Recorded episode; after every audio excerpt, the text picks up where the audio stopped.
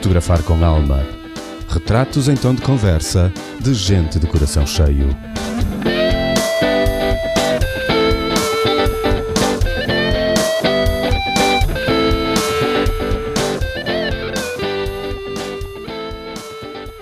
Olá, Mário. Vamos a mais uma conversa boa. A minha convidada de hoje estudou Economia e Marketing. Trabalhou em grandes empresas em Portugal e Espanha. E um dia disse: Chega. E a seguir apercebeu-se que não tinha outros planos. Hoje, gera três negócios com o irmão, tem tempo para aprender e dedicar a outras coisas que gosta e aceita a vida com um sorriso. Em março participou no podcast da minha querida amiga Sara Ramos, o Learning Day, e eu soube de imediato que tinha que a convidar para estar aqui. Eu sou Patrícia Souza. Olá, bom dia. Bom dia, Patrícia. Espero que o meu sotaque japonês tenha sido aproveitável. Foi sim, senhora. Se bem que as minhas aulas de japonês estão assim um bocado a marinar neste momento.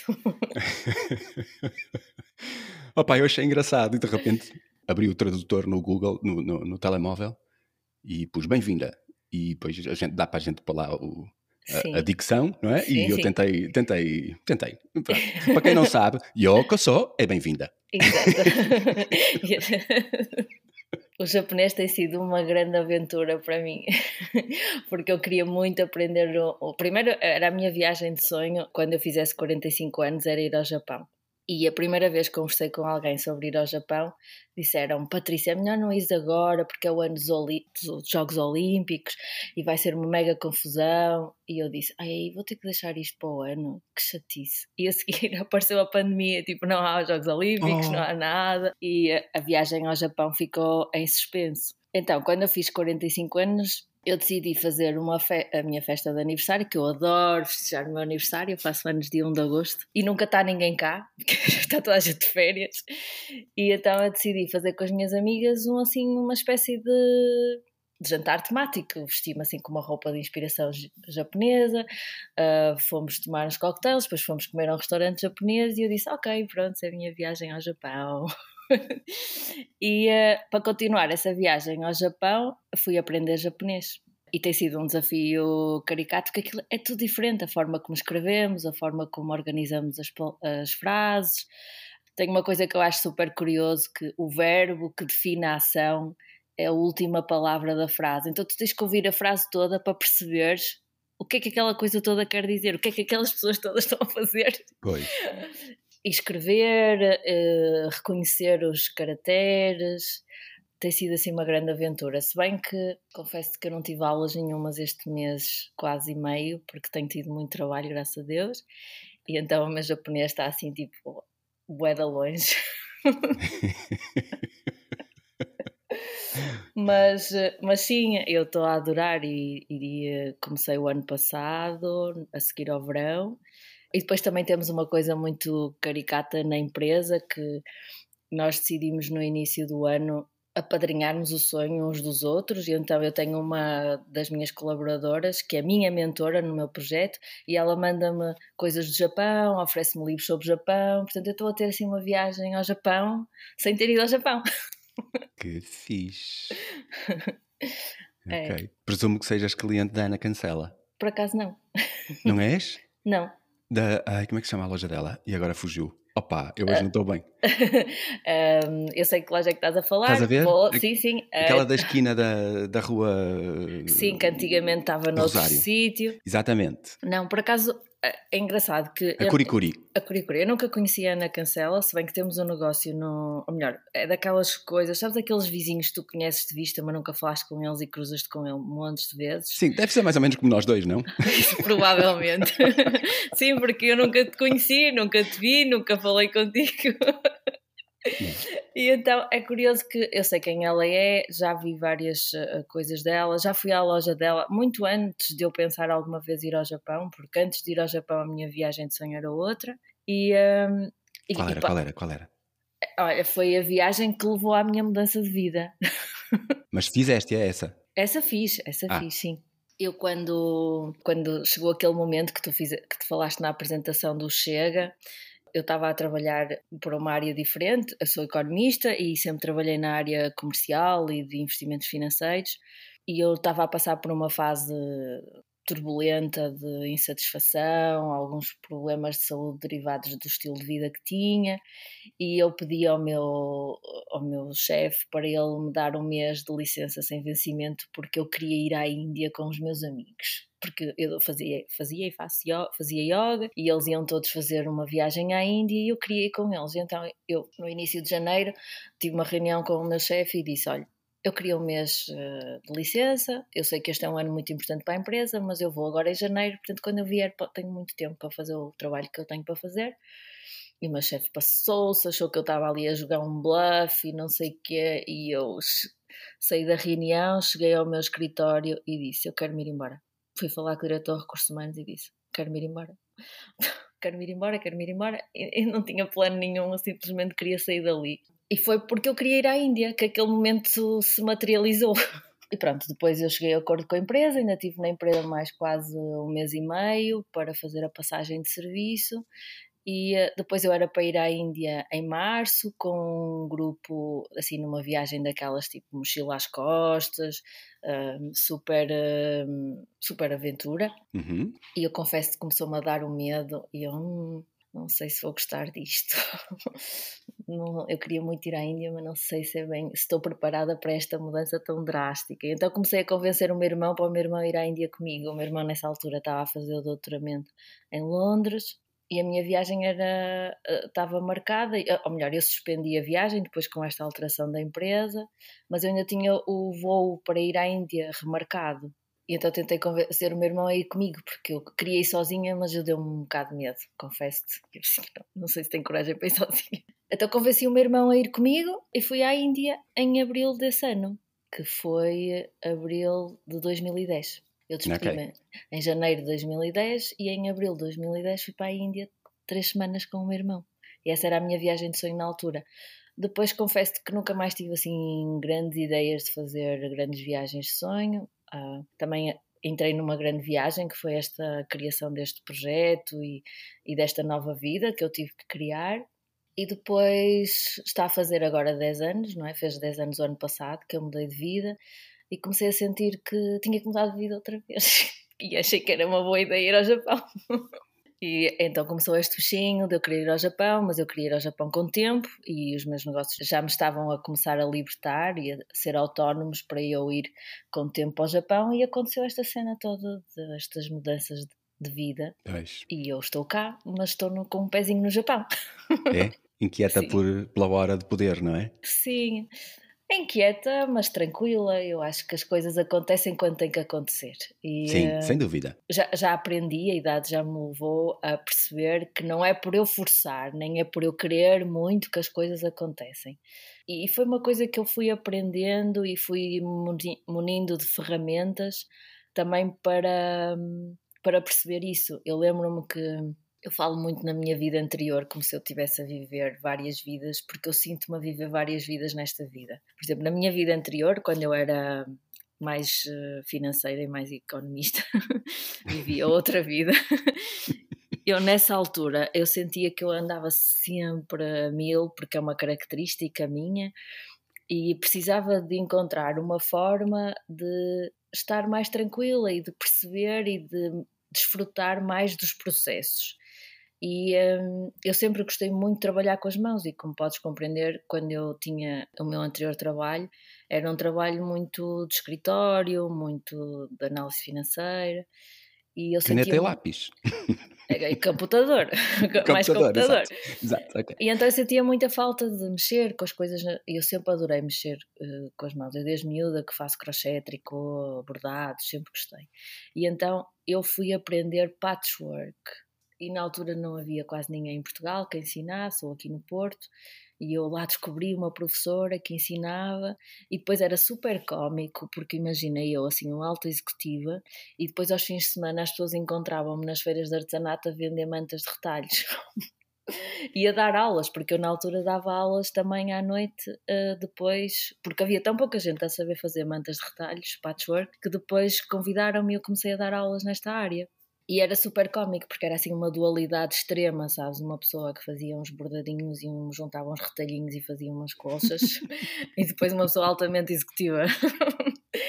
e as pessoas às vezes viam-me ao fim de semana e nem me reconheciam, sabes? Era dizer, ai, parece a Patrícia. Eu, exato, sou outra pessoa.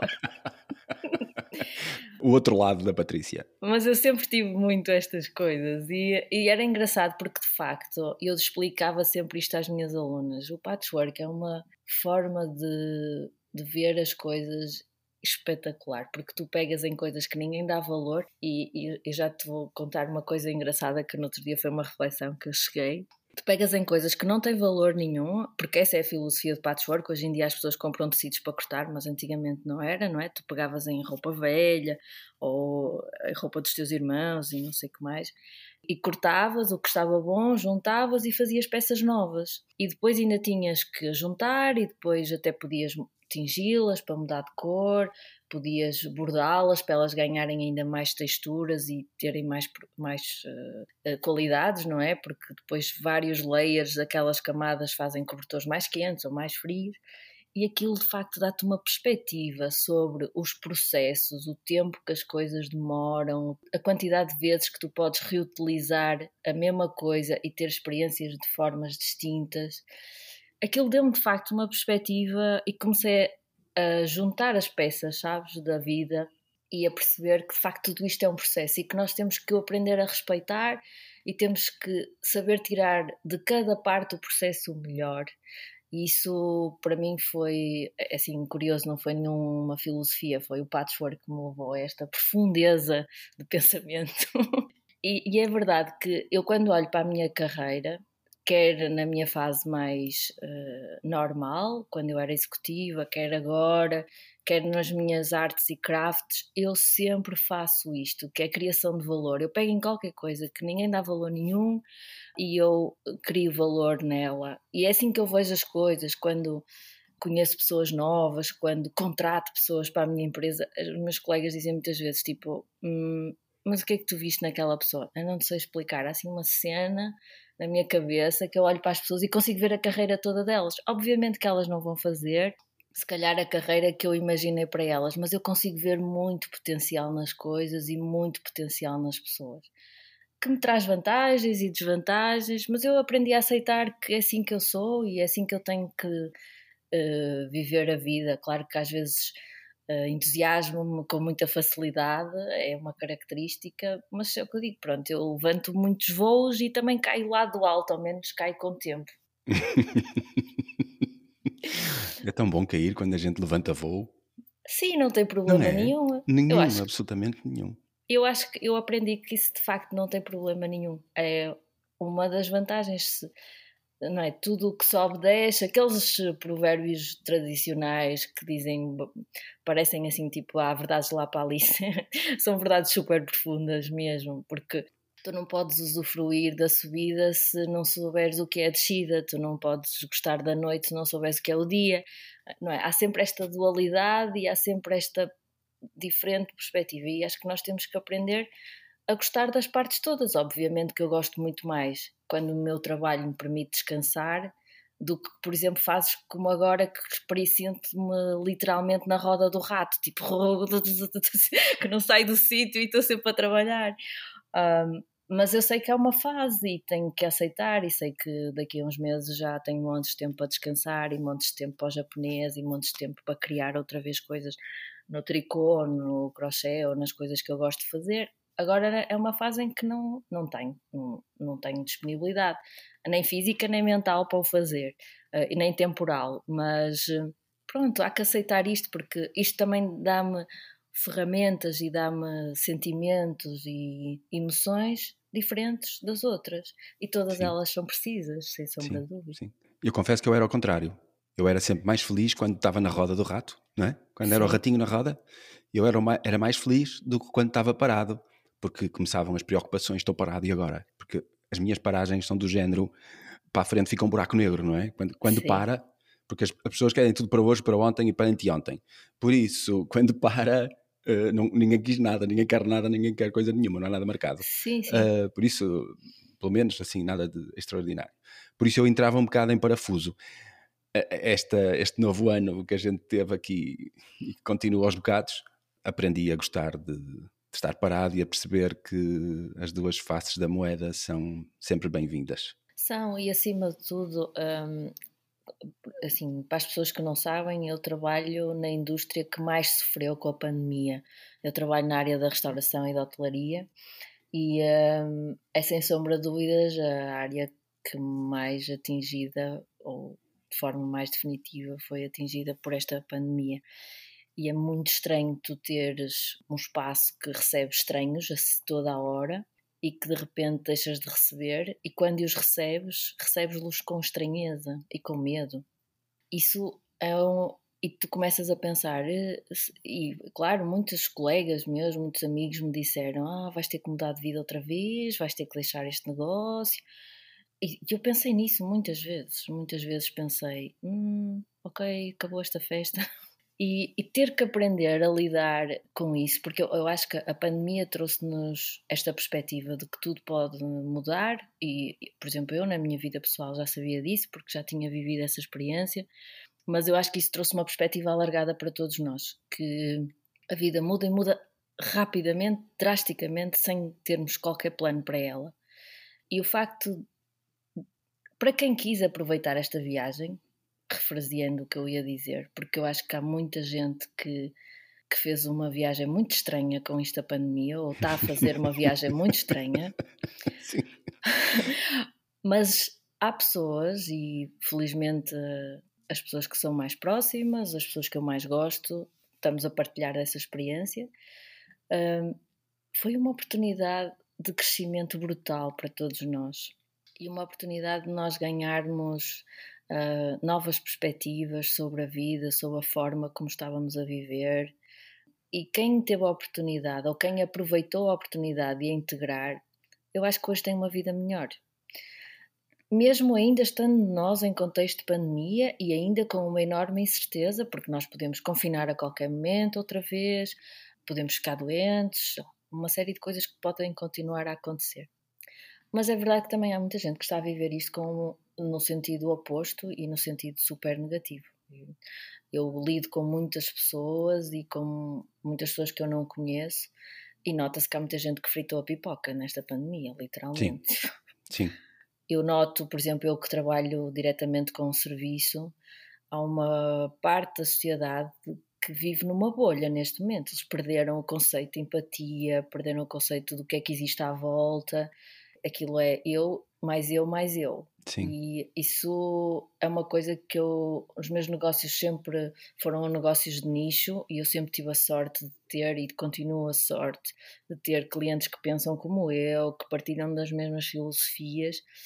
E houve sempre aquilo que nós chamamos um erro de casting, que é aqueles clientes que entram que não têm nada a ver. Oh, mas isso acontece em todo lado. Exato, que, que, são, não tem nada a ver com os nossos conceitos, com a nossa forma e, de pensar. E tu vês, e, e tu vês, vês, vês, vês vês o cliente entrar, vai lá falar português como deve ser, Sim. E, e olhas para ele e pensas, estás aqui a fazer pá? Não, e dizes assim, tipo, isto não vai correr bem. Yeah, não vai correr bem. isto não vai correr bem. E tu dizes assim, ok, é um erro de casting e percebes que aquela pessoa está-te a ofender ou está a pôr em causa o, tudo o que tu fazes e não é nada a ver contigo e tu tens que ganhar este distanciamento. E eu noto que esta franja de erros de casting está a crescer. E, um, e noto até em alguns, uh, algumas pessoas que, que eu não conheço, mas que as vejo lá todos os dias, não é? Tipo, porque isto também é, é super curioso que quando tu geres um negócio e, e, para quem me conhece sabe que eu não, não faço só gestão dos meus negócios, eu sou parte ativa dos meus negócios, as pessoas encontram-me a servir à mesa, encontram-me uh, na cozinha, encontram-me no, no, hotel, encontram-me na loja, e portanto eu, eu tenho parte ativa nos meus negócios, pessoas que eu via aqui há uns meses atrás e agora olho para elas assim, my God, este fritou a pipoca. e nota-se muito isso, há pessoas que, que não lidaram bem com isto, um, que não souberam expressar o que estavam a sentir ou não souberam viver com esta incerteza e com as perdas que esta pandemia trouxe, ou focaram-se demasiado nas perdas e não perceberam os ganhos todos que tivemos com isto, a oportunidade que as famílias tiveram de, de estar mais tempo juntos, para o bem e para o mal, porque também houve muitos divórcios e muitas separações. Mas pronto, tiveram tempo para analisar essas coisas, tiveram tempo para construir relações novas, para eu, eu acho que houve uma oportunidade enorme e eu vivi a pandemia assim numa autêntica roller coaster, agora não me lembro como é que se diz em português. É, montanha russa. Montanha russa, porque eu foi o pânico geral nos primeiros dias, por, com todas as responsabilidades que eu tinha, com uma equipa enorme que eu tinha e sem saber o que é que havia de fazer com aquilo tudo, até ter percebido que, ok, tipo, tens que ir com a onda porque não vais parar a onda e tens que ver o que é que podes fazer com o que tens neste momento. E depois começar a, a viver tranquilamente com isto, porque o universo sempre providencia o que tu precisas.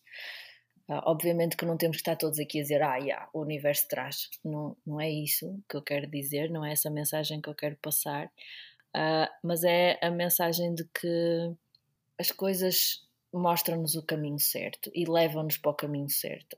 E quando nós somos muito teimosos em ir por um caminho que não é o certo, não vai correr bem.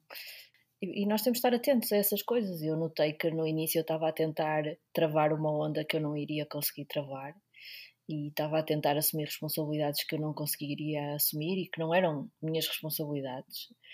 Até ter percebido que eu tinha que sobreviver e fazer sobreviver uh, os que estavam à minha volta e encontrar soluções que fossem viáveis, que não eram as melhores, porque, ou melhor, eram as melhores dado o contexto que tínhamos. Exato. E, e depois, hum, pronto, e depois encontrar tranquilidade naquilo tudo e até usufruir do facto de não ter clientes, que é um bocado ridículo para quem tem um negócio, não é? Pá, pronto, eu sei perfeitamente o que é que passaste, que eu passei o mesmo. 2019 para mim foi dedicado a fotografar apartamentos de aluguer para Sim. turismo, não é? Uhum. E e eventos, porque foi, eram tantos apartamentos para fotografar que eu concentrei-me na, na indústria e pouco, pouco tempo sobrava, por isso a maioria das coisas que eu fiz foi isso. E, e depois sobrava tempo à noite e aos fins de semana para fazer, para fotografar eventos, não é? Por isso, e de repente, ups, hum, o vazio. Exato. Por isso, sim, sim.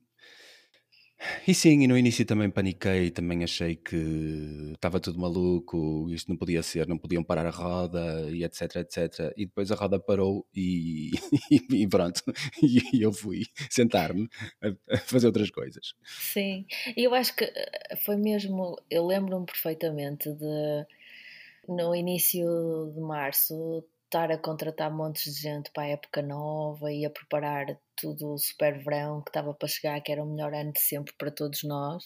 Sim. E de repente, uma sexta-feira à noite, nós, diz, nós estávamos a preparar o jantar e dizemos assim: hum, não vem ninguém, amanhã não vem ninguém e amanhã estamos fechados. Pronto. e foi assim. Pronto. E de repente ficamos todos em casa. Sim. Sim. E, e foi, foi muito. Foi, foi mesmo uma coisa repentina e, e drástica. Uh, e foi uma coisa que nos levou a todas as a mim pelo menos a todas as emoções possíveis e imaginárias numa concentração de tempo muito reduzida a ter que me reinventar e ter que reinventar a forma como eu pensava sobre os meus negócios e sobre o que é que eu queria fazer. E, e ter dias que de manhã chorava à tarde ria e depois chorava outra vez e depois ria outra vez. E pronto, e até de repente assim, ah, afinal até estou a gostar disto.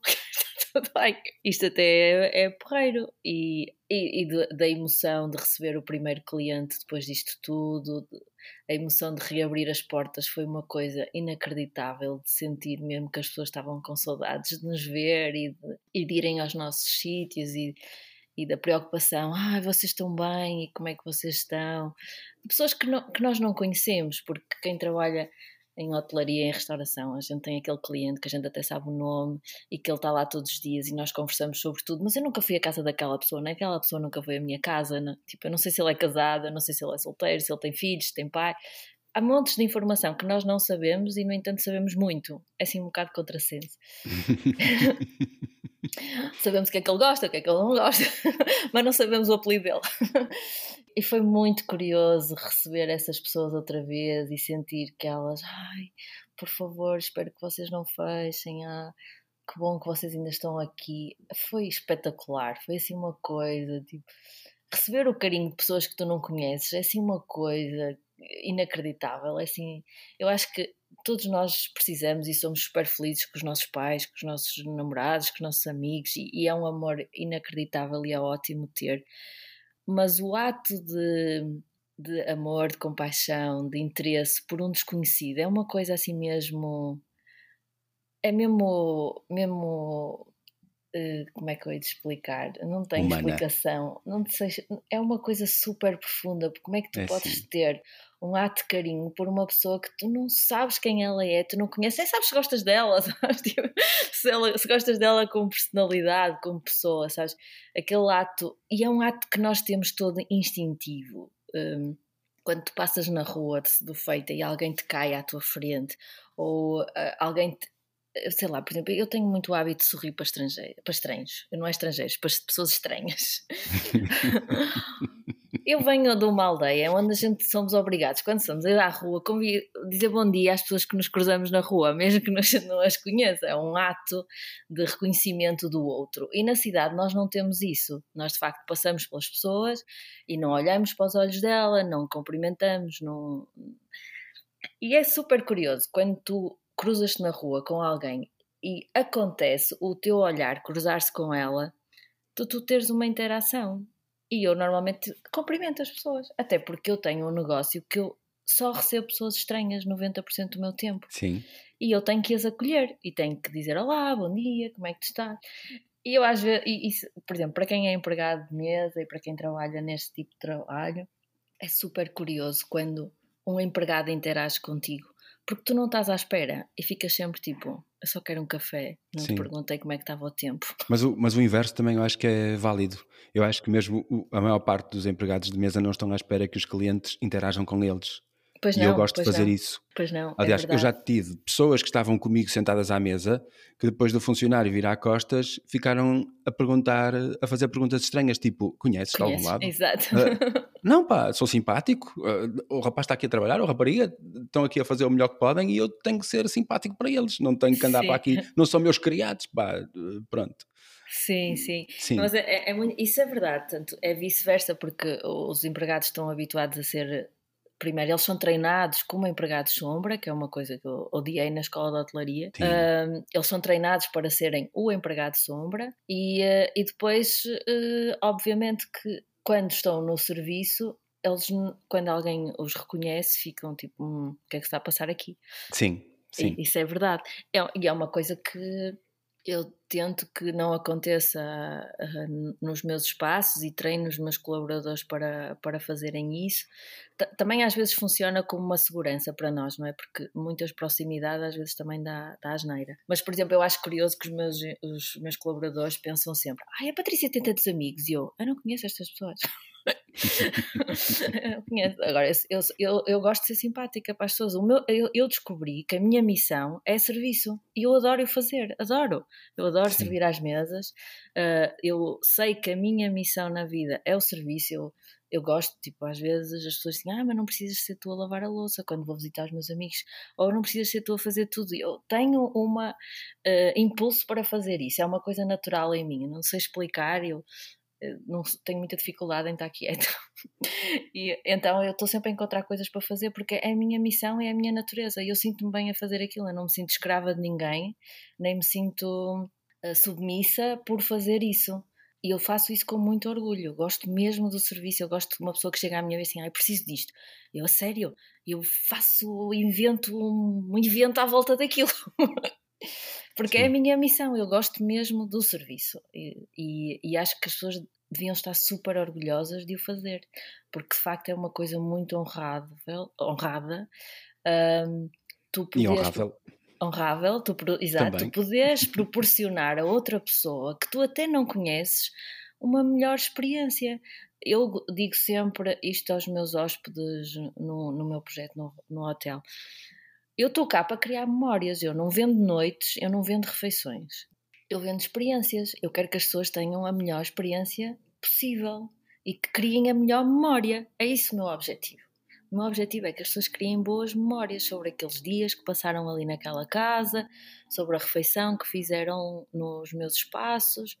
Quando as pessoas estão na minha loja de, de roupa, eu muitas vezes digo às pessoas, tipo, a roupa não é. Por exemplo, as pessoas quando entram na minha loja de roupa ficam sempre confusas, tipo, onde é que é roupa da mulher, onde é que é roupa de homem? E eu digo, não temos. Mas temos um código. As corzetas de uma cor é para menina, as corzetas de outra cor é para rapaz. Mas está tudo disposto misturado. E eu digo sempre: a roupa não é uma questão de sexo, é uma questão de corpo. Se me fica bem, se me fica mal. Eu muitas vezes os clientes vestem uma roupa e eu digo: acho que não lhe fica bem.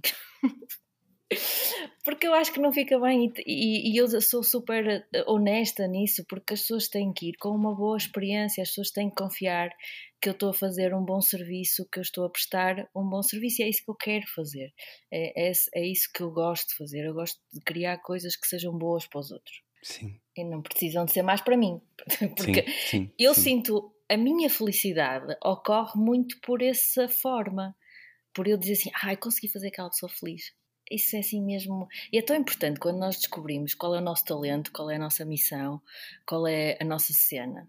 A minha cena é essa. Eu tanto faço isso, a fazer um lenço de tricô para oferecer às minhas amigas, como a fazer os scones, como a servir um café a um cliente. Eu sinto prazer a fazer isso.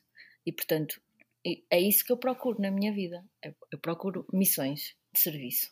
Ok.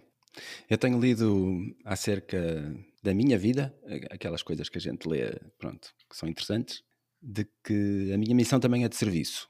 Às vezes eu duvido que eu esteja a orientá-la na direção certa, mas logo se vê. Estamos em altura de mudança e etc. Por isso não, não posso ter dúvidas agora, tenho que ir no caminho que eu acho que está e depois, se for preciso, altero. Mas sim, sim também, é, também é de missão. Vamos pôr aqui nomes aos teus três negócios. Sim, porque estamos então. aqui a falar deles, não é verdade? então vou-vos contar assim a história engraçada, porque os meus negócios são todos orgânicos, nunca pensei em nenhum deles. quando tu disseste na apresentação, é verdade, eu quando uh, deixei a minha anterior carreira para ir à Índia, eu tinha bola de planos, zero planos em relação ao que eu ia fazer com a minha vida. E como eu era economista, eu uh, achei que eu despedi-me em janeiro, em fevereiro fui ter com o meu irmão a Londres e andava lá assim a pensar, ah, yeah, o que é que eu vou fazer agora com a minha vida e tal e coisa. ah, se calhar eu podia vir fazer um MBA, assim, estudar. Parece-me bem. e então eu inscrevi-me para fazer uh, para fazer um master na minha área em Business Administration e, uh, e como eu não tinha assim grandes amarras a Portugal, eu disse, ah, parece-me bem, eu nunca fui fazer Erasmus, eu nunca passei, o, meu irmão tem uma carreira completamente diferente da minha, é arquiteto e com aquela idade já tinha vivido em três continentes. e eu era sempre tipo, ah, os irmãos mais novos fazem sempre tudo, os mais velhos nunca fazem nada. e eu fui assim, ah, parece-me bem, estou com 35 anos, também posso fazer isto agora, até porque já não preciso pedir dinheiro aos meus pais, eu tenho. e então eu decidi me inscrever para fazer um MBA e fui aceite uh, para fazer o MBA nas universidades que eu queria e acabei por escolher ir, ir fazer o MBA para Londres porque o meu irmão vivia lá e era mais eficiente economicamente. Essa foi a minha primeira decisão a seguir a mudar de vida. No entanto, em abril, antes de ir à Índia, o meu irmão é arquiteto e uh, nós sempre tivemos o hobby, na altura não, fazia, não havia, se bem se recordam, há 10 anos atrás o Porto estava uh, completamente mais edifícios a cair do que novos. Yeah. Apagado. Exato. E então eu e o meu irmão eh, sempre ficávamos assim, tipo, ah, este edifício daria isto, daria aquilo. E então nós tínhamos o hobby, de quando, estávamos, quando ele estava cá, nós irmos uh, ver prédios antigos, tipo, como se fôssemos comprar, mas não íamos, era só para ver, para ver como é que era por dentro, porque o Porto sempre teve esta riqueza de umas fachadas que não dizem nada e depois tu entras e aquilo são autênticos palácios lá dentro, Sim. com jardins e com tetos recados e coisas assim espetaculares. Então nós tínhamos esse hobby e eu na altura uh, vivia onde vivo agora, já aqui nesta casa, mas estava com a ideia que se calhar queria mudar de casa também, já que estava a mudar de vida, que se calhar também queria mudar de casa. E então nós fomos ver um, uns, uns prédios na zona de Setúfeita, que, é, que era a zona para onde eu queria ir morar, e fomos ver um prédio e o mediador disse: Ai, estas pessoas precisam mesmo de vender isto. Nós estávamos em crise, se se recordam, 2008, Sim. 2010. Um, eles precisam mesmo de vender e não sei o quê. Acho que vocês deviam fazer uma proposta. Aquilo era muito grande para uma casa, e obviamente que eu não tinha interesse nenhum naquilo para uma casa, mas não sei, achei curioso o, o, tipo nos dizer aquilo, os outros prédios que nós tínhamos ido ver não eram assim tão interessantes e o meu irmão estava assim mesmo entusiasmado e lá, pá, isto estava um projeto espetacular e não sei o que, e eu, a sério, está bem, eu vou fazer uma proposta, mas fiz assim uma proposta daquelas, tipo, isto não vai passar. Estava na Índia, recebi um e-mail a dizer, a sua proposta foi aceita? e eu, oh fuck... isto não vai correr bem. Tipo, eu tinha algum dinheiro, mas não tinha dinheiro. e, não havia muitas hipóteses de empréstimos porque estávamos, estávamos no lodo financeiro, tipo, pois. mega crise. Então eu cheguei da Índia e disse: Oh my god, o que é que eu fui fazer à minha vida? Bem, o certo é que tudo correu bem. Eu consegui empréstimo, eu, inclusive, até cheguei a convidar dois sócios que depois acabaram por sair uh, para aquele projeto e decidi fazer do prédio que eu tinha comprado, a pensar que ia ser a minha casa, um alojamento local. Mas o curioso é que eu tinha-me comprometido a ir fazer um MBA em setembro, full-time para Londres a ver se eu vos consigo fazer acompanhar a confusão que ficou neste momento. então, eu não tinha plano nenhum de vida, de repente tinha um prédio que eu tinha que renovar e que tinha que conseguir um empréstimo, tinha um MBA a começar em setembro, em Londres, onde eu ia viver full time. E estava eu de férias em, no, no meu aniversário na Serra da Estrela a conversar com uma pessoa que me disse: Mas para que é que tu vais fazer um MBA se vais abrir um negócio de hotelaria? E eu, yeah, de facto não faz muito sentido. então, nos 15 dias seguintes, tentei desistir do MBA, que me disseram logo: Ah, claro que sim, pode desistir, mas nós ficamos com o dinheiro. E eu, como? Eu... não, não vai dar, porque isso é muito dinheiro, eu preciso disso.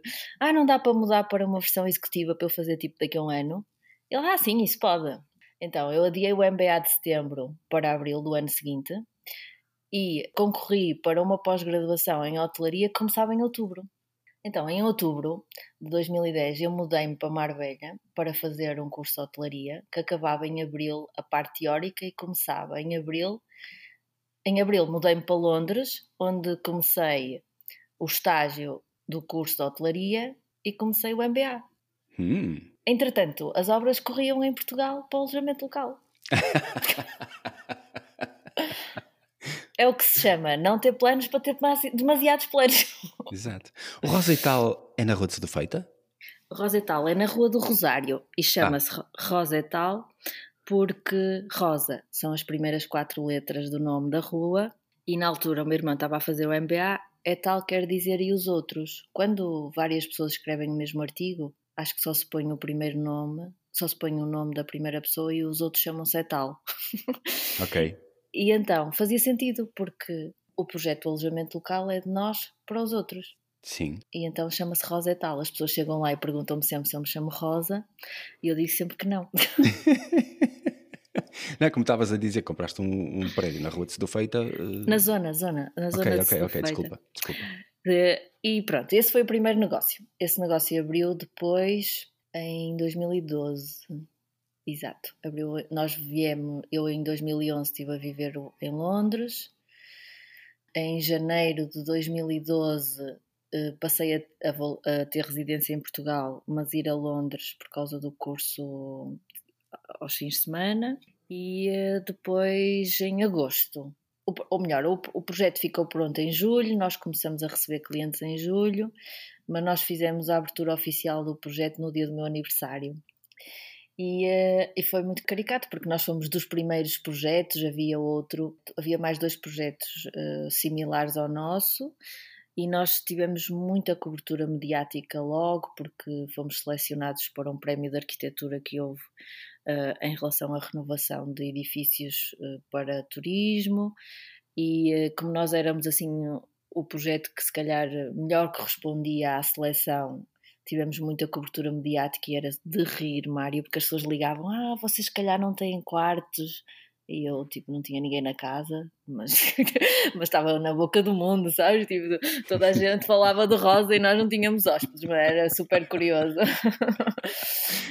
E, uh, e pronto, e uh, nós abrimos o Rosa e foi o primeiro ano foi uma roleta russa, porque aquilo tanto tinha hóspedes como não tinha, e, e eu a pensar o que é que eu fui fazer à minha vida, e, e, e foi uma altura em que também se se limaram muitas arestas, sabes? Era curioso porque as pessoas da minha vida anterior também já não se reviam na minha vida agora. As pessoas olhavam para mim e eu sentia que as pessoas não me compreendiam, sabes? Aqui em Portugal. Sim. Em Londres Sim. eu era um herói, sabes? No MBA eu era tipo, as pessoas achavam que eu era tipo super mulher, super corajosa e porque estava a fazer um negócio novo e porque era espetacular e as pessoas davam-me super apoio. Eu chegava a Portugal e entrava em depressão porque as pessoas assim, ai tadinha, o que tu foste fazer e agora? Tu estavas tão bem e agora serves às mesas. Pois. E é, foi horrível. E foi. Sim. O português tem assim dessas coisas, sim. Sim, e, e eu, eu, sabes que eu acho que as pessoas não fazem por mal. É não, é cultural é, é uma coisa que está é, enraizada é, em é. nós é. e que nós nem entendemos muito bem porque é que fazemos aquilo, se castiga. Mas... Uh, não, uh, nem, nem se apercebem sequer. É isso, eu acho que as pessoas nem se apercebem, mas eu sentia isso, sabes? Eu, eu lembro-me de as pessoas virem visitar e eu ficava super feliz de as ver e a meio de serviço estava género, quando é que estas pessoas vão embora? Sabes? Porque eu sentia que as pessoas estavam com pena de mim, isso é tão triste.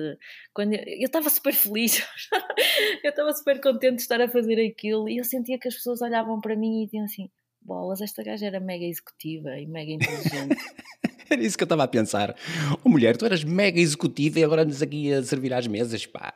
Exato, eu, eu, sentia que as pessoas ficavam assim com um bocado de pena de mim, é, eu, eu, mas nem era por mal, eu acho que elas ao mesmo tempo também tinham um certo orgulho em, naquilo que eu estava a fazer, mas é, é, é, é uma dualidade, é uma evolução muito drástica, sabes? Tipo, sim. e é difícil as pessoas também encaixarem isso. Com o tempo as sim, coisas dissiparam-se, mas eu confesso que na altura eu, eu, eu dizia isto e, e, e digo muitas vezes, eu muitas vezes quando estou no rosa sinto-me que vivo numa realidade diferente, porque porque a maior parte das pessoas que me chegam são estrangeiros, eh, são pessoas que vêm eh, inclusive até para o Porto porque querem ficar no Rosa, uh, porque já leram sobre a minha história, sobre o meu irmão, porque se identificam. Às vezes até tenho pessoas que vêm só por saber como é que eu fiz esta mudança de vida e eu digo sempre, eu não faço coaching.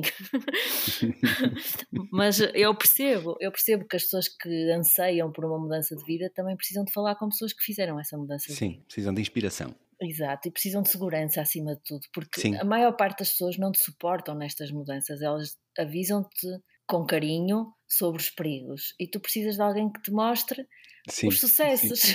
Exato. Percebes? E, e, e, as pessoas, a nossa cultura mostra muito fado, que é uma coisa que eu tenho dificuldades em gostar, porque o fado é uma coisa de destino mau e não tem que ser. O destino não é uma coisa má, o destino é uma oportunidade, é uma, é um manancial de oportunidades enorme.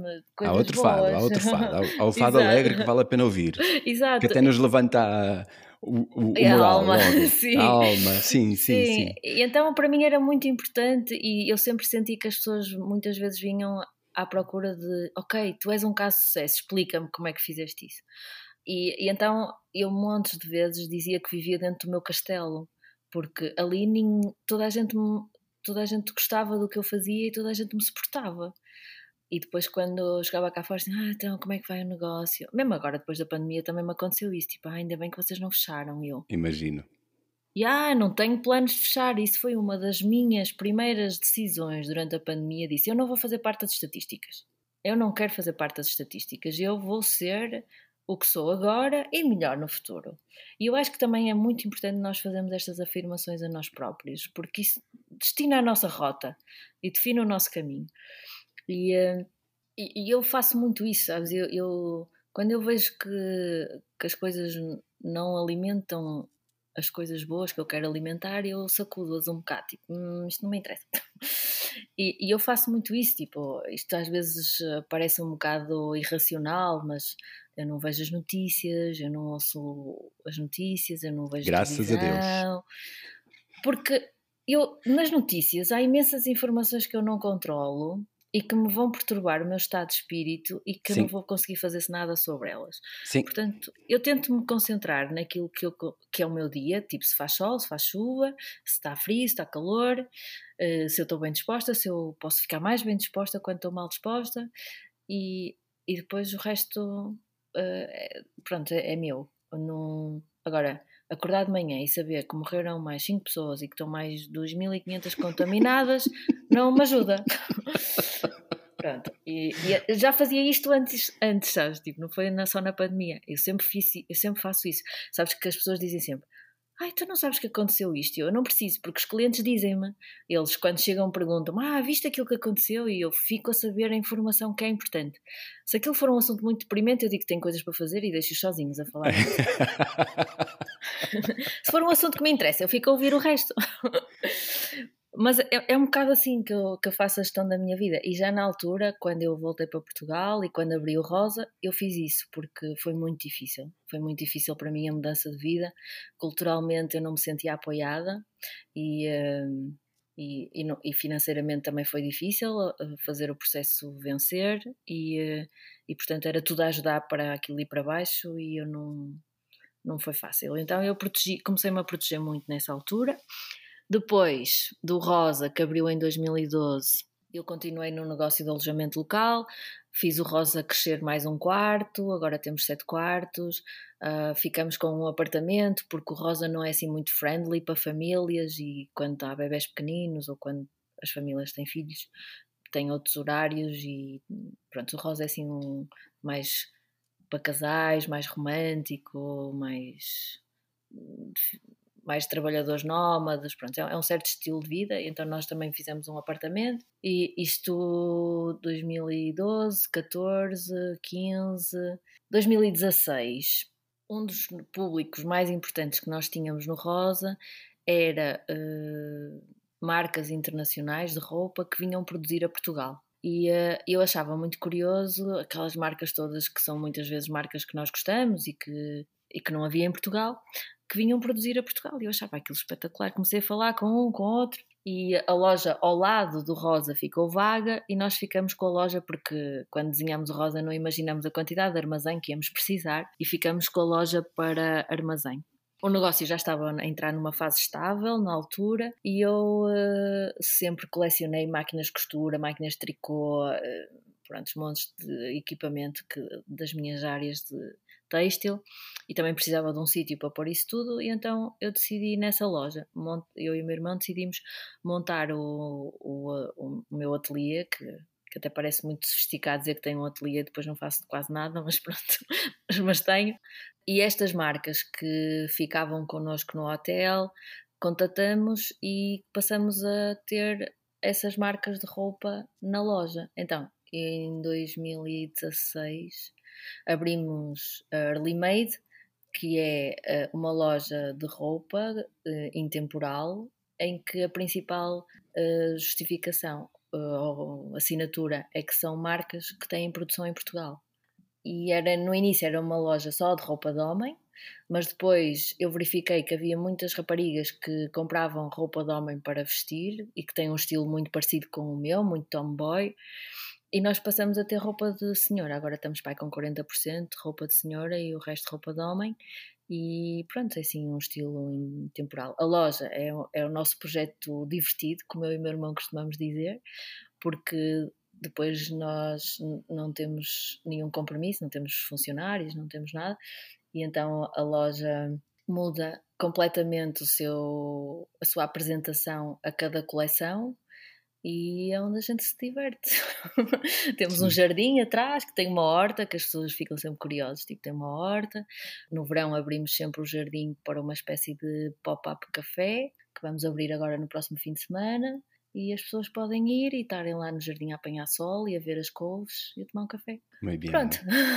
o Rosa sempre foi conhecido também como um espaço de brunch, não só de alojamento local.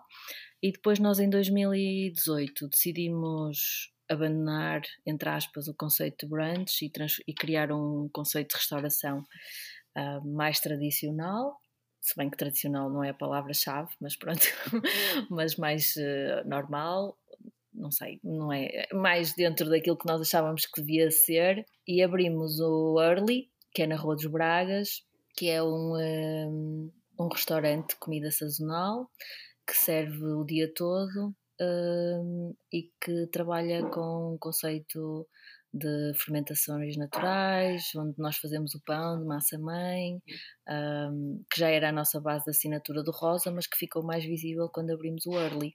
E os nossos projetos têm estes nomes sempre ligados ao bairro. O Early Made é a tradução direta de Cedo Feita para o inglês.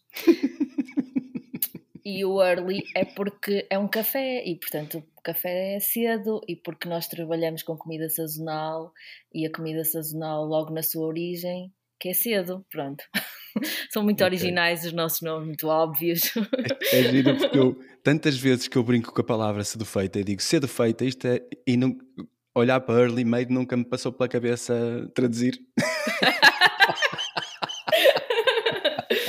Não, é muito cómico, sabes porquê? Porque as pessoas perguntam-nos sempre: Ah, mas porquê que se chama assim? E nós, então, sou defeita. e as pessoas ficam assim, tipo, hã? E eu agora confesso, agora faço assim aquela. Mas eu sou, eu sou um gajo estranho, eu não sou um consumidor, por isso. O único, o único quer dizer, o early made é, é, bate nos olhos, não é? Porque quem vive aqui eh, é impossível não passear pela Rua do Rosário de vez em quando. E e ser surpreendido com umas montras malucas. Yeah. O Early Made foi aquela coisa que me surpreendeu com umas, com umas montras malucas um dia, uh, e eu acho que era.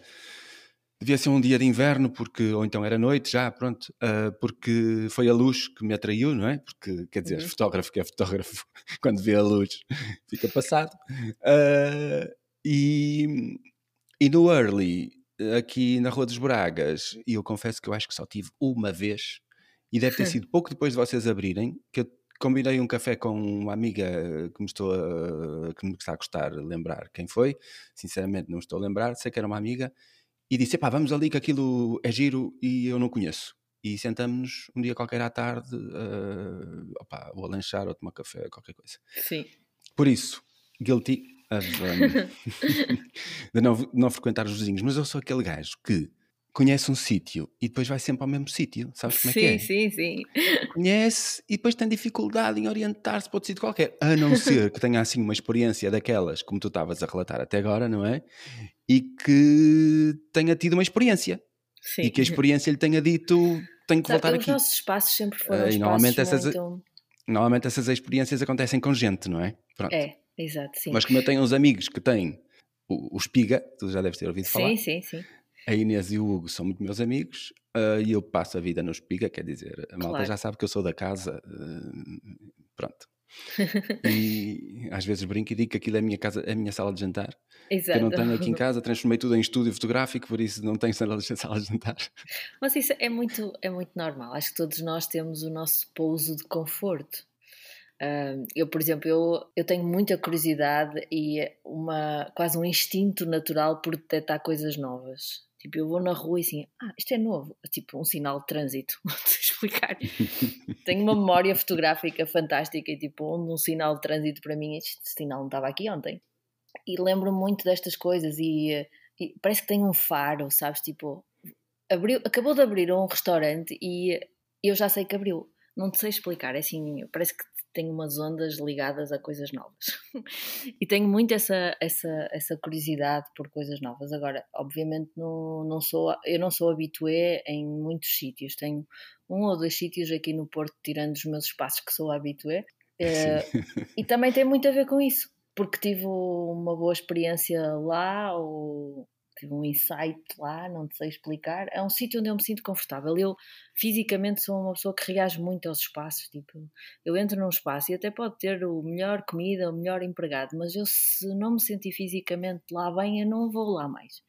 E, e, eu tenho muito essa, essa coisa com os sítios, tenho que me sentir confortável, tenho que me identificar com eles. Eu é só agentes. É. Eu é só agente. O sítio pode ser eh, o mais bonito ou o mais feio ou o mais. Não interessa, é, é só pela gente. Eu não vejo, não vejo o sítio quase. Pois, eu, eu para mim é, é um misto das coisas, mas é assim mesmo um feeling que eu tenho. Tipo, chego a um sítio, ah, sinto-me bem aqui. E, e, pronto, e a partir daí gosto de lá ir e vou lá muitas vezes. Um, e eh, obviamente que estes espaços que vivem do serviço, da restauração, as pessoas implicam muito tu podes ter um prato espetacular, o empregado ser um bronco, nunca mais lá voltas. Sim. que é mesmo assim. E Sim.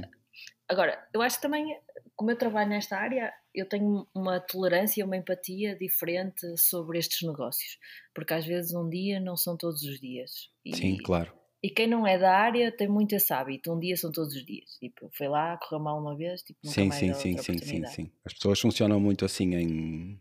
Sim, como clientes. A direito. É. A e, linha reta. Exato, tipo, aquilo lá corre mal naquele dia, corre mal sempre. E às vezes não é. é e, e aí há que haver eh, mais empatia por estas coisas, porque. E quantas vezes não corre mal porque dentro de nós não estava nada bem?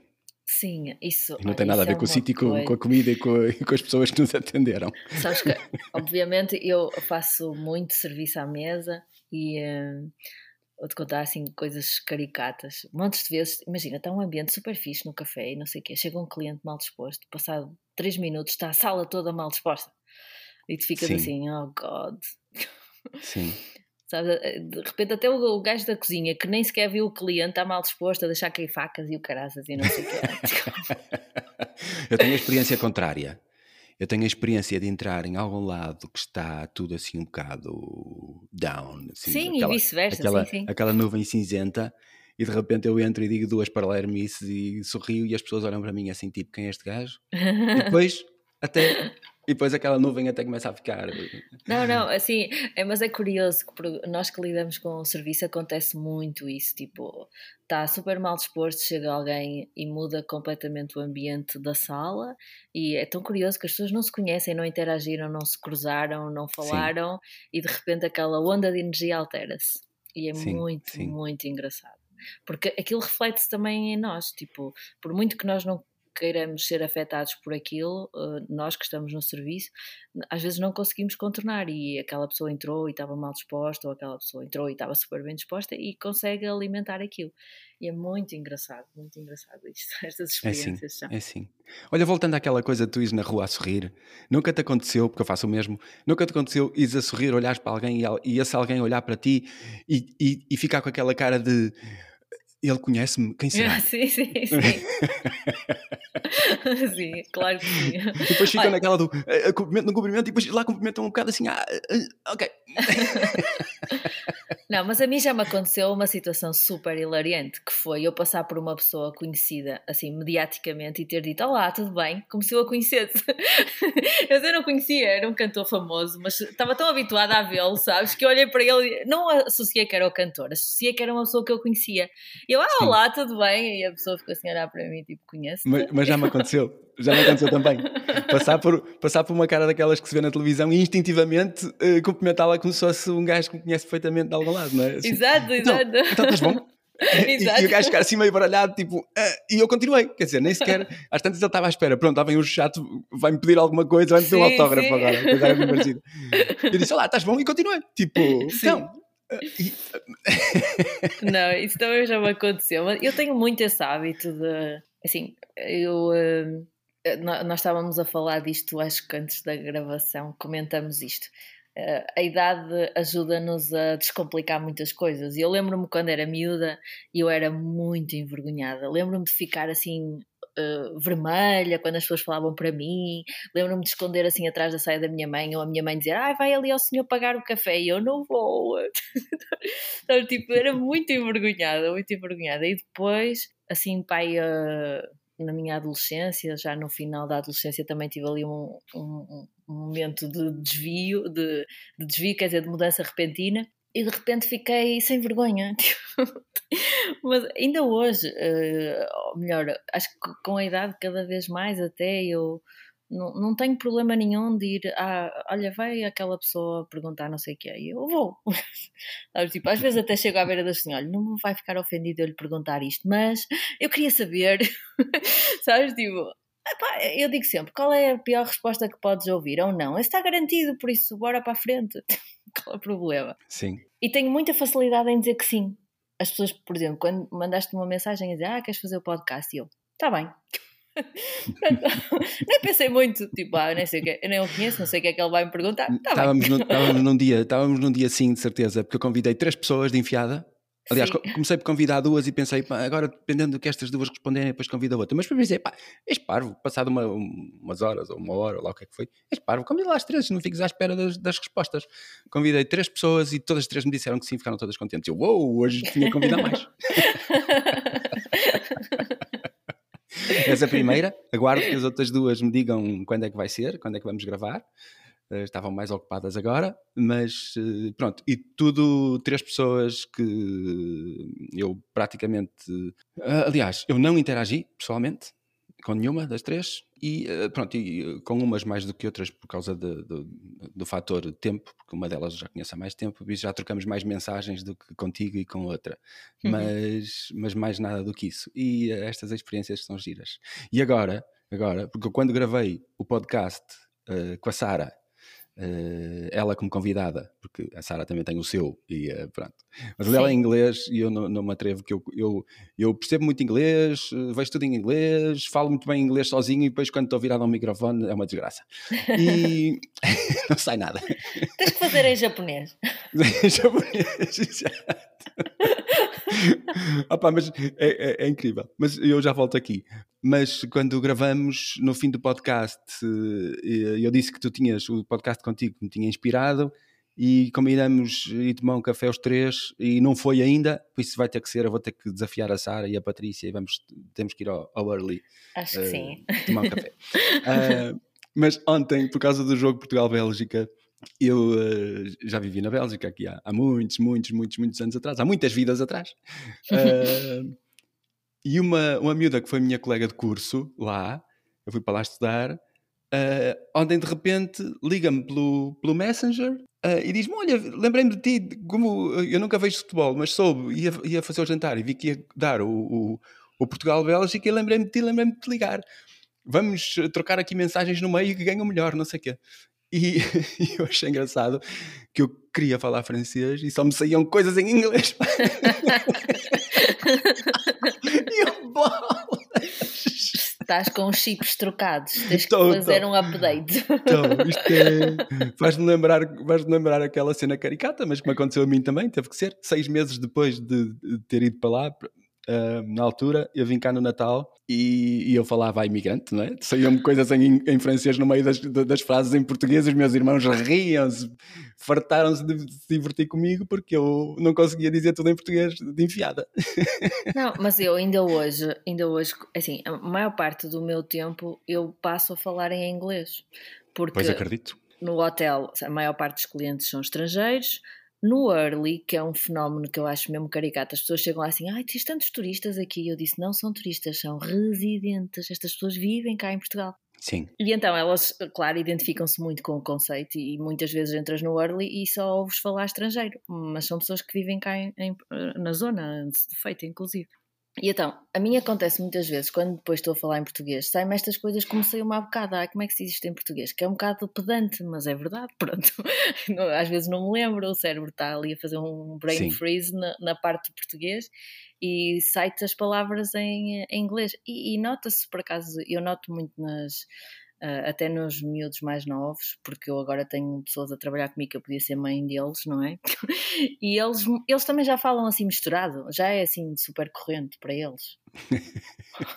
já não é imigrante agora. já não é imigrante, não. Já não, não. É, já não é imigrante. O diálogo, o célebre já diálogo é um, imigrante. Já é um diálogo fluido. Exato. Já é aceito, já é aceito. Sim, e, e cada vez mais, ainda por cima em, em uh, empresas tecnológicas é tão normal. Eu agora tenho ouvido dois amigos que, que têm um podcast e é super, é, é, eles estão, todos na área da tecnologia, não é?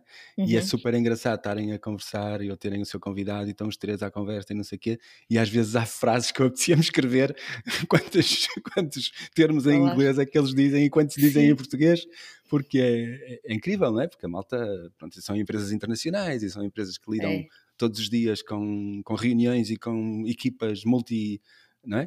Que falam inglês, sim, porque sim eu tenho um filho no mesmo caso, está em casa a trabalhar e passa a vida a, a falar, só, só fala inglês, claro. Pois é e, isso. É, e, e, por isso é. Mas é giro ouvir. Às vezes estou a ouvir o podcast e penso, pá, um, dia, um dia convido-os aos dois, e, e, mas tenho que ter umas frases destas apontadas e depois vai ser tudo. a minha conversa vai ser toda metade em inglês e metade em português. Que é para a gente se rir um bocado. olá Luís, olá Marta, se algum de vocês ouvir, já sabem que são vocês, não sabem? Vá lá. Eu estava a tentar lembrar-me do nome do podcast e não consigo agora. Mas pronto, há de estar aqui no meu telemóvel alguns e eu, uh, eu hei de me lembrar. Está a ser tão bom conversar contigo, estás a ver? Ainda e já bem. estamos aqui há uma hora. pois é, o tempo comigo normalmente acontece isto. Às vezes, o, quando eu estou no serviço, principalmente jantar, que é um serviço que permite mais conversas, o meu irmão começa a tocar a campanha na cozinha e assim: cala-te, nunca mais te calas. os clientes não vão embora, porque eu não dou por ela e estou, quando dou por mim, estou a falar da história do mundo e da história de não sei de quê e eu acho que as pessoas são tão interessantes e têm tantas coisas para contar, especialmente pessoas que tu não conheces, e tu ficas sempre com outra pergunta ainda por fazer e queres saber mais isto, ou queres partilhar mais não sei o que com elas. E, e não te das conta do tempo a passar. A mim acontece-me imensas vezes. Às vezes chego ao final e assim, ah, hoje não fiz nada porque tive sempre a conversar com pessoas, ou tive sempre, principalmente no hotel, as pessoas querem muito saber o que é que vão ver, o que é que vão experienciar, e, e eu gosto de dizer às pessoas: vais a este restaurante, mas vais comer isto, vais a este sítio e vais comer aquilo. Obviamente que demora muito tempo. E obviamente para tu fazeres recomendações, tu tens que conhecer a outra pessoa, tens que fazer perguntas, tens que saber o que é que ela está à procura, para tu poderes orientá-la na melhor experiência possível. E às vezes acontece, sei lá, criar assim estas amizades espontâneas e imediatas. Porque é Sim. é curioso, às vezes eh, no hotel nós falamos muito sobre isto e mesmo no, no restaurante também acontece, mas no hotel é mais visível. Aqueles 3, 4 dias que os clientes estão connosco, nós somos os melhores amigos deles. Somos mesmo, eles telefonam-nos, olha, estou aqui, não sei o quê, o que é que eu faço agora? E uma pessoa assim, ah, eles só te ligam porque tu tens a informação, é serviço. Eu disse, e yeah, eles podem perguntar a outra pessoa qualquer, eles ligam-me a mim porque confiam em mim. Sim, sim. Em mim ou aos meus colaboradores. E, e portanto, nós somos os melhores amigos deles e depois, tipo, alguns às vezes mandam postais a dizer ah, foi tão fixe, gostamos tanto, bom, um dia destes vamos voltar ou vamos recomendar e pronto, acabou ali aquela amizade. Finito, não há mais. então são amizades espontâneas, imediatas e sem responsabilidade, que é espetacular. Que é, é giro, sim. É giro. Eu já tive a oportunidade de observar uh, essas situações assim dos estrangeiros que ligam e que querem saber. E, e, e vê-se perfeitamente, às vezes vejo-os com os, com os, donos das casas ou com os responsáveis e, e vê-se perfeitamente nos olhos das pessoas e na, na, na, atitude das pessoas total que estão ali e querem, precisam, quase precisam de, de, de da mãozinha, estás a ver? De, Sim. não é? é que... De saber que podem contar contigo. Sim, porque eh, repara uma coisa, quando tu viajas para um país que não é o teu, tu tens que confiar em alguém para. Sim. Está na nossa é? natureza. Sim, tens que confiar em alguém, portanto, tu vais confiar que aquela pessoa vai estar ali para ti, porque tu não conheces a cultura, porque tu não conheces os hábitos, tu não sabes a que as pessoas vão almoçar, as pessoas vão jantar, se é suposto uh, dizeres olá, se não é. Percebes aquelas coisas básicas, se bem que hoje em dia o mundo está super normalizado, não é? E é muito difícil tu teres uma experiência cultural distinta, há sempre nuances, sempre nuances. E as pessoas querem ser aceites e querem e não querem cometer erros. As pessoas não gostam de cometer erros, as pessoas querem ser aceitas, as pessoas querem ser o menino bem comportado e que faz os outros felizes. E portanto é normal eles precisarem dessa pessoa que os oriente, que, que lhes dê essa confiança. Sim. E isso sim, é, claro. é giro. Claro. E é muito giro eu saber, estou aqui a olhar para as minhas notas, não é? que eu ontem sentei-me, aproveitei, ouvi o podcast da Sara outra vez uh, para recolher alguma informação e para coisas, e não preciso nada disto Sentaste, sentaste, conversaste, disseste tudo, deixaste uma montanha de coisas por dizer, o que é muito bom, porque eu gosto sempre de pensar que se este podcast está a correr tão bem e já tenho um ano, eu daqui a um ano posso estar a, com falta de, de, convidados e posso começar a convidar as pessoas outra vez. Não, não acredito. Um monte, quando tiveres problemas em convidar pessoas, diz-me que eu conheço montes de gente. Sento-me aí, sento aí umas tardes e recolho. Sim. Sabes que eu ainda por cima, eu, eu acho que sempre tive a sorte de, de trabalhar com pessoas interessantes. Uh, e ainda no outro dia nós estávamos aí, estamos e estamos, estávamos e estamos com dificuldades de contratar pessoas, porque aparentemente não, não, as pessoas não precisam trabalhar.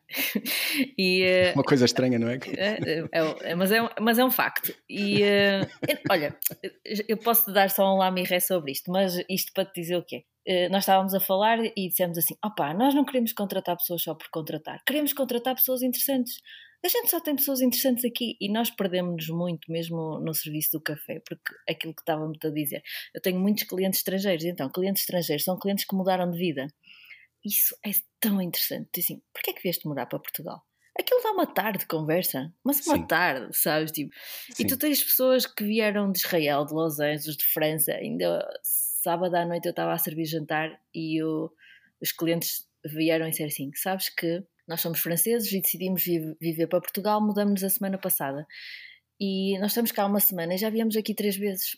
E eu tive o jantar Isso. todo a conversar com eles, a perceber porque é que eles vieram para Portugal, o que é que eles vêm fazer para Portugal, o que é que eles vivem de, fazem em Portugal.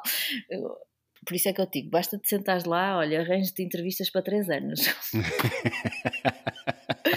Porque estas pessoas têm mesmo percursos interessantes, sabes? Tipo de género, yeah, tipo, espetacular, eu também posso fazer isso. Sabes? Tipo, é mesmo, mesmo, mesmo. E, e, não estamos a falar tipo de miúdos que estão a fazer Erasmus, estamos a falar de pessoas que estão entre os 30 eh, e os 45 anos. Sim, e, sim. e não, e mais, eu tenho lá pai, seis pessoas que têm mais de 60. Pois, e claro. que vieram viver para cá e não estão reformados, continuam ativos, têm os seus negócios, até alguns deles assim, ah, sabes, vou abrir um negócio aqui e eu, what? Então, é tão curioso. Eu tenho a sorte de, de facto, no, no, na maior parte dos clientes com quem nós interagimos, são pessoas que têm percursos de vida mesmo muito interessantes e, e têm muito para partilhar e, têm, e são pessoas curiosas, sabes? Também querem saber como é que tu chegaste aqui, o que é que tu fazes. Um, é muito, muito fixe. Em relação à contratação, aproveito para dizer que estamos a recortar. Sim, sim, sim, aproveita, aproveita. Sei lá, se, se, a pandemia continuar, ainda te bato à porta. Não, mas sabes que o facto de nós hoje em dia não termos pessoas que queiram trabalhar nesta área tem a ver também com a pandemia, o que é curioso porque as pessoas habituaram-se a estar em casa, habituaram-se a estar com a família e o negócio da hotelaria é um negócio que exige uh, muito de ti. Tens de trabalhar aos fins de semana, tens de trabalhar à noite Sim. e eu acho curioso quando estou a fazer entrevistas, as pessoas dizem assim: ah, eu não trabalho aos feriados, fins de semana e noites porque eu tenho família e eu digo-lhes sempre: eu também. Sim. Eu também mas tenho família. Não, mas isso não é de hoje, Patrícia. Em, entre 1999 e 2004, eu estive à frente de uma loja Fnac Service, uhum. uh, que eram umas lojinhas Fnac que havia pequeninas uh, em certos sítios. E depois acabaram. Eles transformaram, puseram lojas grandes na maioria desses sítios. Mas era uma era num shopping, claro. Sim. E era uma dificuldade tremenda ter gente para trabalhar porque a malta ou não queria, não é? Porque os horários uh, não, não eram normais, ou então cansava-se muito depressa. Sim, sim. Mas sabes hum. o que, é, o que tu usaste uma palavra que para mim é a chave, que é as pessoas querem vidas normais e as vidas não têm que ser normais para ser excepcionais. Antes, pelo contrário, eu acho que elas têm que ser anormais para serem excepcionais, mas pronto. É daquelas coisas, as pessoas dizem assim: ah, já viste, trabalhas aos fins de semana, trabalhas. E eu digo: olha, sabes qual é o meu dia de folga? É segunda-feira, não troco por domingo nenhum. Nenhum. Adoro ter folga da segunda-feira, adoro, não troco por nada deste mundo. Eu muitas vezes trabalho das quatro em diante, ou seja, tenho a manhã toda livre ou trabalho até às quatro e depois tenho o dia todo livre. Ou às vezes trabalho das nove às nove e depois tenho uh, uma manhã livre. Eu acho que a, as pessoas estão tão dentro de, de, um parâmetro que elas próprias nem conseguem perceber que não conseguem fazer Sim. funcionar fora daquela caixa. Sim. Eu, na minha equipa, tenho pessoas que são casadas, tenho pessoas que têm filhos pequeninos, e, e, eu tenho família também, eu tenho os meus pais, tenho o meu namorado, o meu namorado que vive em minha casa, que é meu marido, e portanto eu também tenho família. E quando as pessoas vêm com essas histórias, ah, eu tenho família, não posso trabalhar nesses dias, eu digo, acho que não sabes gerir a tua família. Pois, é, é, essas coisas estão todas na nossa cabeça, quer dizer, é, é, até onde nós conseguimos ir e como conseguimos ir, é, e é cultural, não é? É, é muito, é mas olha, a, a pandemia houve pessoas que eu conhecia que antigamente trabalhavam nestes horários e agora não trabalham, porque dizem, ah não, eu na pandemia apercebi-me do que é que era importante para mim e eu respeito isso, eu acho Sim. muito importante, acho muito Sim. importante as pessoas terem percebido whatever que elas perceberam. Mas é curioso que a pandemia também criou este efeito. As pessoas querem teletrabalho e depois ouves as pessoas que estão em teletrabalho a dizer que não querem teletrabalho. É muito cómico. Eu digo sempre, uh, as pessoas não sabem muito bem o que é que querem, pronto. Variações canta isso muito bem. Sim, exato. por, é uma grande de... música. Exato, por causa da letra é que aquele é um sucesso, senão não, às tantas nem era. Exato, tanta gente, tanta gente se identificou com esse problema. Olé. Olé. Não, mas é, é, é curioso e, e, eu, eu tenho a sorte de ter uma, uma vida sem regra e, e eu gosto disso. Eu acho que há alturas em que eu também fico cansada de nunca ter uma regra e nunca ter. Mas eu, quando olho bem para a minha vida, eu até tenho muitas regras, tipo, à segunda-feira normalmente não vou, não, vou à, não vou à baixa, não vou aos negócios. Eu tenho algumas coisas que são assim super ridículas, assim, para quem é do Porto, a Rua do Rosário e a Rua do, do, dos Bragas, estamos a falar de uma distância de 4 minutos a pé e acontece muito eu trabalhar nos três negócios no mesmo dia. Às vezes estou de manhã no hotel, depois à tarde estou na loja e à noite estou nos jantares do Early. Só que eu sempre que mudo da Rua do Rosário para a Rua dos Bragas, eu sinto-me de férias naqueles quatro minutos que caminho até lá. E quando eu preciso de umas férias mais longas, uh, vou pela Rua da Terrinha, ou seja, tenho que descer. Pronto. Ok. Pensei que davas a volta pelo Hospital Santo António, estás a ver? Eh, às tens, vezes, às vezes. às vezes, mas, uh, mas é, é, curioso que eu, eu faço muito isso, sabes? Tipo, mesmo às vezes estou estressada com alguma coisa e não tenho tempo porque tenho que responder às obrigações do negócio. Eu sou capaz de dizer assim: Ok, eu uh, vou ao Pingo Doce, já vem. E pronto, vou dar uma volta e venho e é, é suficiente. Um, Sim. Não... Eu faço o mesmo. Eu faço o mesmo. Todos nós temos que encontrar assim umas técnicas. Sim, exato. E é nessas técnicas todas que, pronto, e os outros às vezes não entendem e não conseguem perceber. Eu consigo perceber perfeitamente. Nós dois falamos o mesmo japonês, completamente certo. Olha, há dois anos atrás conheci uma pessoa que já era velhote e fez uma apresentação que eu achei aquilo brilhante. Ele virou-se, estás a ver, uma pessoa que já está assim mesmo na idade da reforma. E ele disse-me assim: Eu reformo-me todos os dias, duas horas por dia, desde os 35. Sim e eu achei aquilo genial. Eu disse, uau, de facto.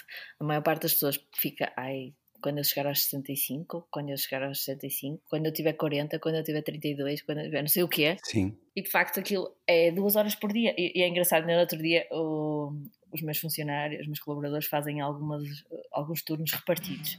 E eu achei curioso que uma delas no outro dia disse: Vou fazer um turno de duas horas de férias. Eu disse: Uau, 25 anos já tem esta mentalidade, ensinei qualquer coisa de jeito.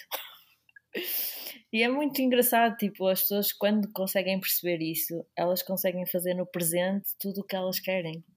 Desde os seus hobbies, o tempo com os amigos, o tempo com a família, o trabalho, os sonhos, o descanso, consegues tudo. Mas de facto tens que ter noção disto, tens que ter noção de que, do que tens e do que podes fazer com o que tens e semear para o futuro, claro, sempre. Eu semeio muito para o futuro, mas sem aquela obrigação de que tenho que correr para esse futuro, porque senão não consigo viver o presente. Sim, que é afinal de contas o tempo que conta. E é aí tudo o que temos. É tudo o que temos. E se a pandemia não ensinou essas coisas, bom, uh, vocês abram os olhinhos. Exato. Sabes que eu já, eu já há muitos anos eh, que me sinto muito estranho e às vezes até evito falar nisso, porque eu nunca sinto necessidade de férias. Nunca. Hum. Porque eu não tenho. Opá, eu não tenho uma carga de trabalho, uh, além de eu fazer o que gosto, não é? E quanto mais trabalho eu tenho, mais entusiasmado eu, tenho, eu estou pela vida e mais feliz eu ando. Sim. Mas, mas eu não tenho necessidade de férias e, e para mim férias é exatamente a mesma coisa que uh, pegar na máquina fotográfica e ir para o outro lado. Por isso é o, que eu, é o que eu posso fazer a qualquer altura, a qualquer momento, a qualquer. Assim como também não, não, não considero sábados e domingos e porque opá, porque não fazem sentido para mim. Para mim são, é mais um dia e é para viver como eu achar que vale a pena. Ou, é. ou, como tenho, se tenho compromissos disto ou daquilo, ou se não tenho, e se é todo meu, e se eu posso fazer dele o que me apetecer. Uh, pronto. Ah, sabes que, sabes que eu, eu tenho muitas solicitações de, dos outros em relação à minha pessoa, e então eu já aqui há uns anos atrás inventei uma técnica espetacular que agora vou falar e não, não é para ser revelada. Então, isto é público. Não, mas podem usá-la. Tipo... Eu corto no fim. Não, eu às vezes digo assim: vou ter uma reunião muito importante, não podem interromper nas próximas duas horas. E às tantas sou capaz de estar no Palácio Cristal a ver os pavões e a passear e não sei e tal. Mas é uma reunião muito importante. É uma reunião comigo. Com a tua sanidade mental. É, eu chamo-lhe a minha higiene mental. Exatamente. É muito importante, não é verdade? Quer Sim, dizer... eu, eu às vezes faço, fazia isso quando tinha dificuldade em dizer às pessoas que ia tirar tempo para mim. Eu agora já não tenho tanta dificuldade nisso, por isso Sim. é que também se calhar partilho isto com mais à vontade. Se Mas ninguém quer estar à tua volta, se tu não fizeres a tua higiene física todos os dias, porque é que vão estar à tua volta se tu não fizeres a tua higiene mental todos os dias, ou, ou sempre que te apetece? Sim, eu ao princípio tinha muita dificuldade em dizer que ia tirar tempo para mim e então usava muito esta técnica. Agora vou ter uma reunião muito importante, não me incomoda. E, e às vezes uso isso também quando, quando sei que, pronto, que as pessoas eh, não percebem esta, essa coisa tirar tempo para ti. Também uso essa técnica na mesma para explicar às pessoas que. E depois eu, por exemplo, eu tenho muito isto. Eu sou uma pessoa extremamente social, sabes? E gosto do, do meu trabalho, gosto da minha missão, de, de fazer o que faço mas eu também, para estar a fazer aquilo bem, eu preciso de ter tempo para mim, sabes? E, e, e eu gosto muito da minha pessoa, também confesso-te. Então eu gosto muito de estar comigo, gosto de ir a um restaurante sozinha e gosto de ir passear sozinha e gosto de viajar sozinha. Eh, não tenho, não tenho essa, esse problema, tipo, às vezes sou capaz de pegar no carro e ir para a praia ou ir a Angeiras e almoçar sozinha e estar lá na praia sozinha o dia todo e as pessoas assim, ah, podias-me ter ligado e eu. Hum.